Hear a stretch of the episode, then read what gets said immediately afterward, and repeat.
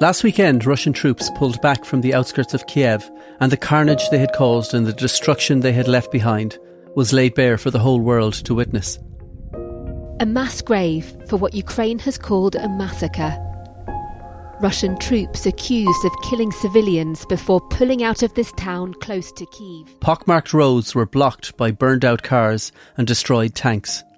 The bodies of civilians shot dead littered the streets, and those who were left alive were terrorised almost beyond reason. There was almost universal consensus that the deaths constituted war crimes. While Russia today claimed the disturbing images were staged, President Zelensky is not mincing words. This is genocide. The elimination of the whole nation. The images of the dead and the testimony of those left behind has galvanised the EU and more sanctions against Russia have been announced. The sanctions are impacting, uh, and our sanctions will deepen as the impact deepens. But will sanctions work?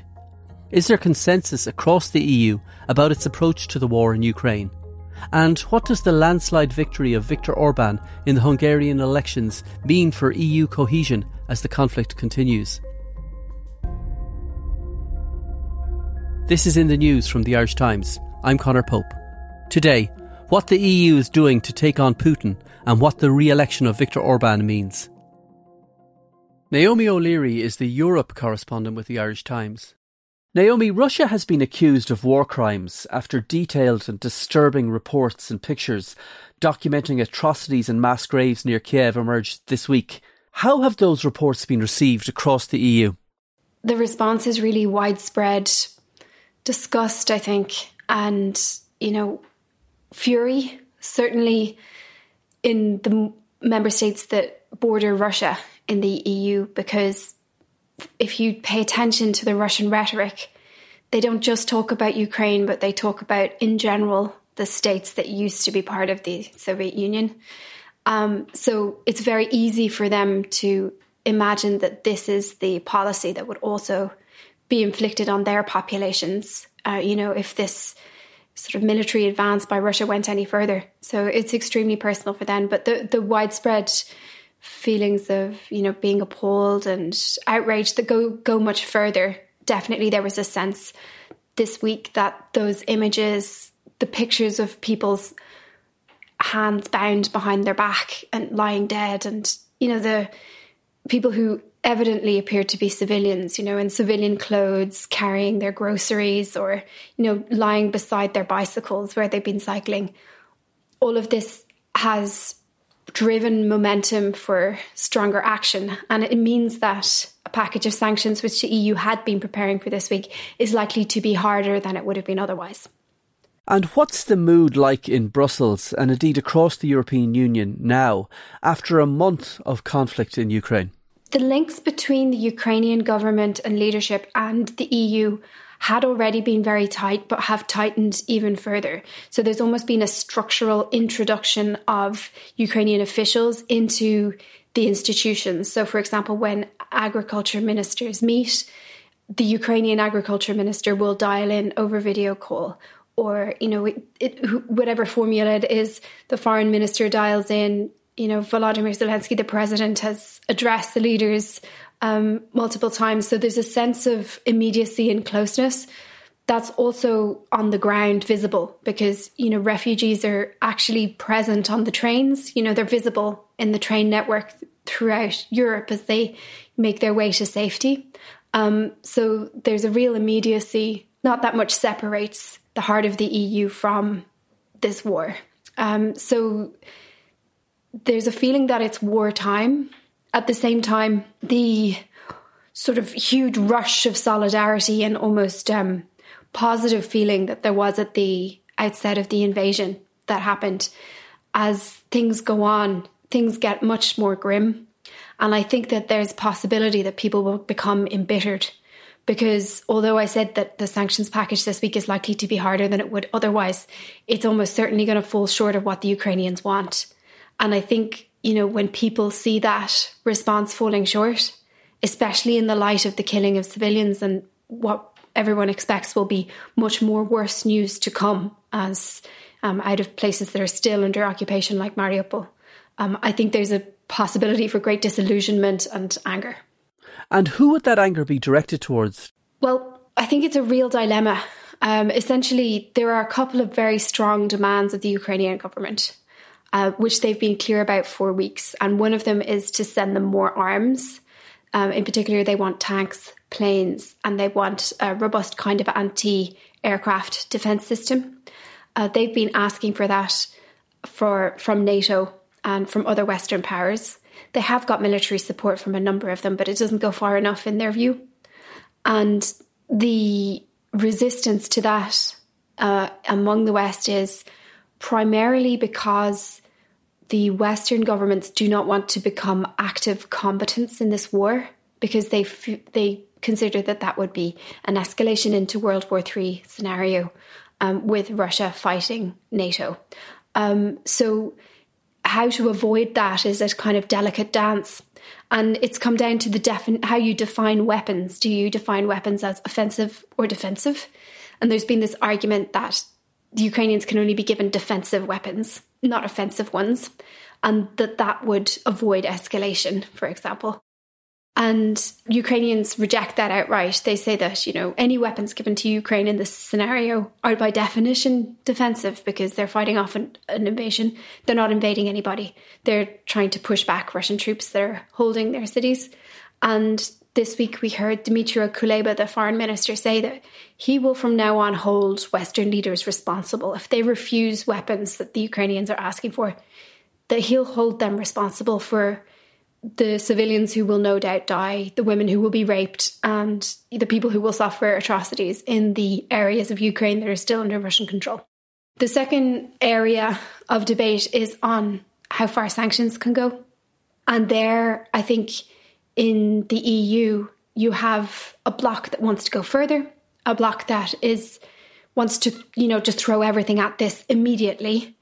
And then there are a group of countries who are more cautious and who warn that there are limits to the economic pain that their citizens can take, and they don't want to risk cause, causing political instability or you know undermining the economy of the EU, which will be needed in order to continue to support Ukraine and ultimately to rebuild it. Okay, we, well, you might actually talk about the sanctions uh, now because the EU was very quick to roll out what it said were the harshest sanctions in the immediate aftermath of the outbreak of the war uh, last month. And among the sanctions were financial sanctions, energy sanctions, sanctions targeting the aviation sector and the technology sector, and there was a ban on the export of luxury goods to Russia, and there was a whole lot more. Does the EU have a sense now about the impact those sanctions have had on Russia? The aim of the sanctions was to undermine the Russian economy in the medium to long term. So things like depriving the Russian oil industry of key components and technology that it needs will ultimately cripple its oil industry and its oil exports. Likewise, with things like plane parts, you know, Russia isn't getting the plane components that it needs to maintain its fleet of aircraft. Um, its airline industry is likely to get a bit more dangerous over the coming times because there's going to be maintenance problems this is sort of replicated across Russian economic sectors. They're, they suddenly don't have access to the technological parts that they had before that they're not able to make themselves. A key question is China and whether China will continue to do trade on key parts. The EU has been pushing for Beijing to, if they don't join the sanctions, at least not to help Russia evade them. But there's quite a strong disagreement um, between Beijing and Brussels on that. Yesterday, the EU unveiled new sanctions targeting Russia. What was included in the latest round and what was left out? Um, this would include a ban on imports of coal from Russia, which is worth an estimated 4 billion euro annually. Um, it would also ban transactions outright with four key Russian banks, which goes further than the current measures in terms of kicking them off the SWIFT international payment system. Um, there was also a number of proposals, including uh, barring um, certain Russian vessels from accessing EU ports, uh, hitting Russian and Belarusian uh, road transport operators, which goes some way towards the uh, sort of road trade embargo that some um, more hardline EU member states have been calling from. And there would also be targeted measures on key imports from Russia, including things like cement, seafood, and liqueur, probably vodka, um, and as well as adding new individuals onto the lists of those whose uh, assets are frozen and who have a travel ban. Um, so that was announced by the European Commission Ursula von der Leyen, who said, in reference to the evidence of atrocities in the town of Bucha, these atrocities cannot and will not be left unanswered. Today, more than 40 countries apply sanctions like these. To take a clear stand is not only crucial for us in Europe, but also for the rest of the world a clear stand against Putin's war of choice, a clear stand against the massacre of civilians, and a clear stand against the violation of the fundamental principles of the world order. Slava Ukraini. These uh, sanctions are harder than they would have been otherwise. I think if we hadn't had the reports coming out over uh, the weekend, uh, we would have had a package that was more focused on kind of tidying up and hardening existing sanctions. Um, so this is certainly a hardening. Um, some key things have been left out though. Most sort of glaringly is there's no sanctions on Russian oil imports, which had been a key demand and had won support, including uh, crucially from the French President Emmanuel Macron in recent days. Um, so that's not on there. It also doesn't include Russian gas imports. Um, that had won the support of some 200 MEPs who signed a letter calling for that um, uh, on Tuesday, including the five Irish Fine Gael MEPs. Um, but that was seen as less likely to win consensus uh, than something like oil because there are member states who don't have many other options apart from Russia, Russian gas. So they, they've always been some, somewhat unlikely to support that. The European Union is still pumping hundreds of millions of euro into the Russian energy sector every single day. I think it's close to a billion euro a day, in fact. So, does that mean that the EU is in at least in part funding the Russian invasion of Ukraine. And why can't we just stop bringing in energy, uh, gas, and oil from Russia? Or would that just be too grave a consequence for the European economies across the board? Yeah, the value of Russian gas exports to the EU daily has averaged between 200 million euro and 800 million euro since the start of the year. Um, so it's an extremely significant stream of cash that goes pretty much directly to the Russian state um, and supports it. We've seen Russia quite effectively mount an economic uh, fight back against the effect of sanctions. Um, while there are all these fundamental challenges to its economy that I outlined, they have managed to stabilize the fall in the value of the ruble um, by gambits, including saying that they were going to demand payment for gas in rubles. And they also reopened their stock market in a limited, very controlled way, but that avoided a complete crash. So now the question is what sanctions can hit next? EU countries have different opinions on this, also because they have different realities in terms of where they get their energy. Ireland is one of the states that's in favour of cutting the gas completely, but Ireland doesn't get any Russian gas, so it's relatively easy for our government to say that. The countries that it's particularly difficult for are Austria and Hungary, for example. They are landlocked. They can't easily get liquid natural gas, which is shipped typically to Europe um, and difficult to move over land. So, if they don't have Russian gas, there's a big question about what they would use to heat their homes. Equally for Germany, the concern of Germany is that this Russian gas, the role that it has in its economy is it keeps the factories going. And if Germany's industrial manufacturing sector had to shut down, um, you know, that would have massive implications for the entire EU economy. And essentially, Chancellor Olaf, Olaf Scholz has said, has said the price would be too high. It would cause a hit to GDP, and um, you know that that money, that economic robustness, would will be needed to continue to support Ukraine and to rebuild it afterwards. Um, and then the big debate is now in, in finding sanctions that hurt Russia more than they hurt the EU, first of all. That's one of the tests. And the second thing is to identify what EU publics will take. And that's different in different countries. For some that are bordering Russia, they just want more and more and more and more sanctions, like the maximum sanctions. They want to block even road freight and ports trade for Russia and just cut off the energy completely, no matter the cost. But other EU publics, there's a concern that there could be a backlash and it could even endanger governments, cause governments to fall. And that kind of political instability wouldn't be helpful either. I think there's a particular eye on the coming French election in that regard, um, given how sensitive the French public has been to stuff like the price of petrol in the past. Coming up, the re election of Viktor Orban in Hungary and what it might mean for the rest of Europe.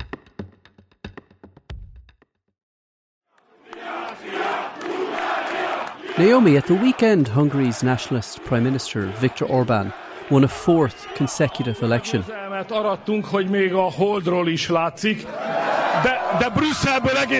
In fact, he didn't just win, he won it in a landslide. But nearly all the votes counted. His Fidesz party had more than 53% of the vote, meaning it will retain its two thirds majority in parliament.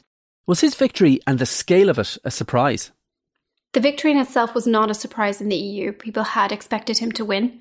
But I think the fact that he increased his margin, that was something people weren't necessarily expecting, particularly since the Hungarian opposition had, for the first time, managed to all rally, uh, combine their efforts behind a single candidate, six different opposition parties. And also because of the election took place on a weekend where those horrific images were coming out of Ukraine showing the civilians who had been executed. There was a, you know, some perhaps wistful thinking that maybe um, the Hungarian electorate would think twice about Mr. Orban's stance towards Russia, which has been relatively warm. I mean, it's no secret that most EU governments were hoping that Mr. Orban could be unseated, but that didn't happen. So there's a fair bit of disillusionment and depression in Brussels the following morning. There was a briefing at the start of this week from uh, independent election observers about the nature of the Hungarian elections. What did they have to say? Yeah, the OSCE sent an election observation mission that monitored the build up to the election, the campaign, analysed things like media coverage, and attended in count centres and in electoral uh, polling booths to monitor the situation on the ground and announced their results on Monday. And what we heard from the observers was that this election, although it was organised in a competent way, was not held on fair terms. Marked by personal attacks and an absence of public debate, there was little opportunity for voters to consider policy options the consolidation of media, as well as the prevalence of biased and unbalanced news coverage, limited voters' ability to make an informed choice. Um, what they're referring to there is that, for example, the opposition candidate, uh, Peter Márki-Zay, had just five minutes on state TV. And the fact that he had appeared on state television was so rare that it actually made news in itself, you know, that he'd actually gone on television. One, one of the comments of the OCSE is that the state, the Hungarian state, has become confused with the ruling party. So Fidesz, the lines have been blurred. And what you hear observers um, saying often is that Fidesz just dips into the resources of the state to campaign for itself and to maintain its hold on power. So you have blanket pro Fidesz coverage on state channels they have almost unlimited campaign resources. Uh, so there's a very, very, very uneven fight with the opposition. This was the third election in the row where the OCSE has concluded this that it was might have been a free election, but it wasn't fair. Another element of the election of Orban or the re-election of Orban is that his critics have said repeatedly that his policy agenda is a subversion of democratic norms, media freedom, and the rights of minorities, particularly gay and lesbian people. Yesterday, the EU announced that it's going to begin a process to cut funding to Hungary in retaliation for laws and constitutional changes Orban has brought in that the EU says breach its rules. Can you tell us about the mechanism and how significant this move is? And of course, what happens next? So, as members of the European Parliament gathered for their plenary session in Strasbourg on Tuesday, the European Commissioner President Ursula von der Leyen addressed them and announced that the Commission was uh, planning to use for the first time a new tool that would allow it to uh, freeze EU budgetary funds from going to Hungary if it's deemed that there are breaches of rule of law that are endangering the EU's financial interests.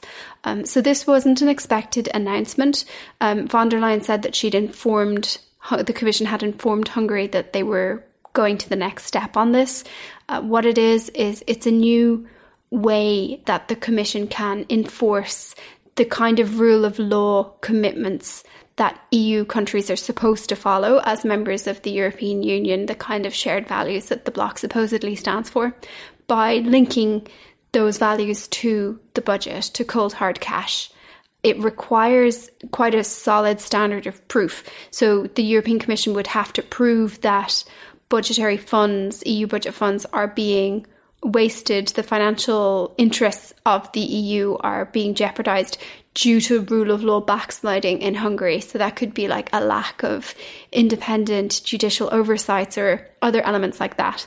Ahead of the Hungarian election, a number of opposition politicians in Hungary, including MEPs, had called for this mechanism, this tool that's called the conditionality mechanism to be triggered already, because what they say is that the uh, leader there, Viktor Orban, uses EU budget funds to enrich his allies, and it's a tool for him to cling on to power, to solidify his hold on power. He he dips into those funds to reward those close to him and increase the, the general buy-in to that system.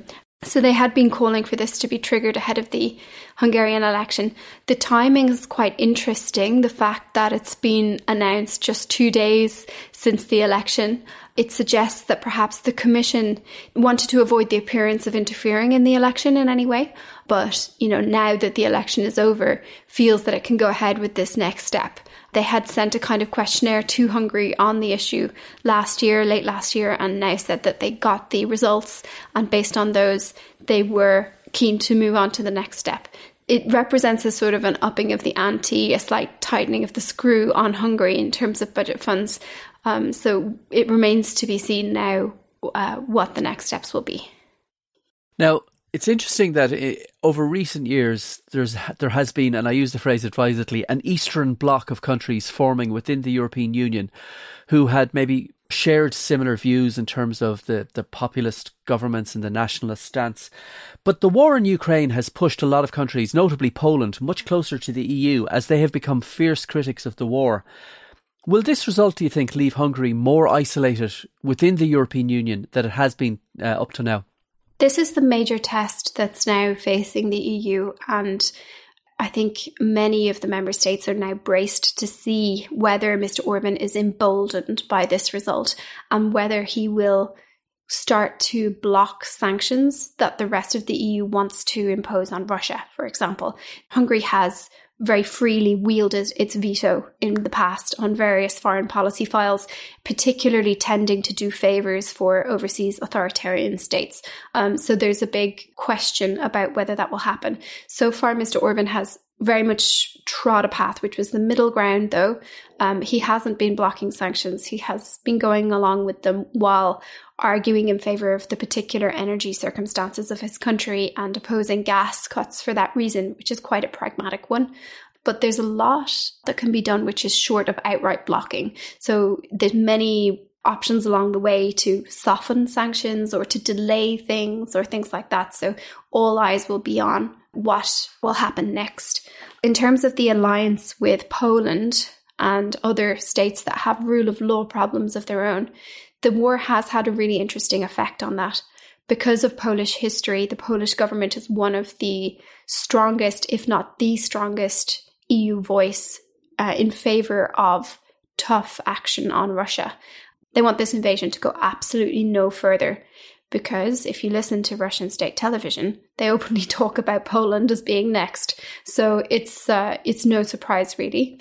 Both Poland and Hungary have been uh, have had real difficulties with the European Commission and you know threats to cut off or interrupt EU funding because of democratic backsliding in their countries. And there's a hope, I suppose, in Western and Northern Europe. That now Poland could have an opportunity to change course on that, to re refine its sort of pro European impulses and reverse things like what they've been accused of, which is stacking the judiciary to make sure that judgments come in favour of the government.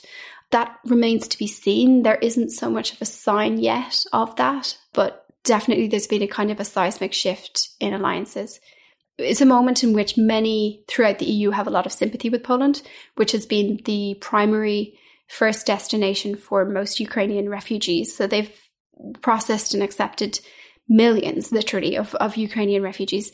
The big question, um, as you mentioned, is whether authoritarianism within the EU continues to spread. So, whether Hungary over the next four years will become a model and a pattern that more leaders in the region or beyond follow. And that's a constant tension because it really, really undermines the sort of purpose of the EU if you have democratic backsliding within it. Naomi O'Leary, thank you very much for talking to us. That's it for today. We'll be back on Friday. This episode of In the News was produced by Suzanne Brennan, Declan Conlon, and Jennifer Ryan.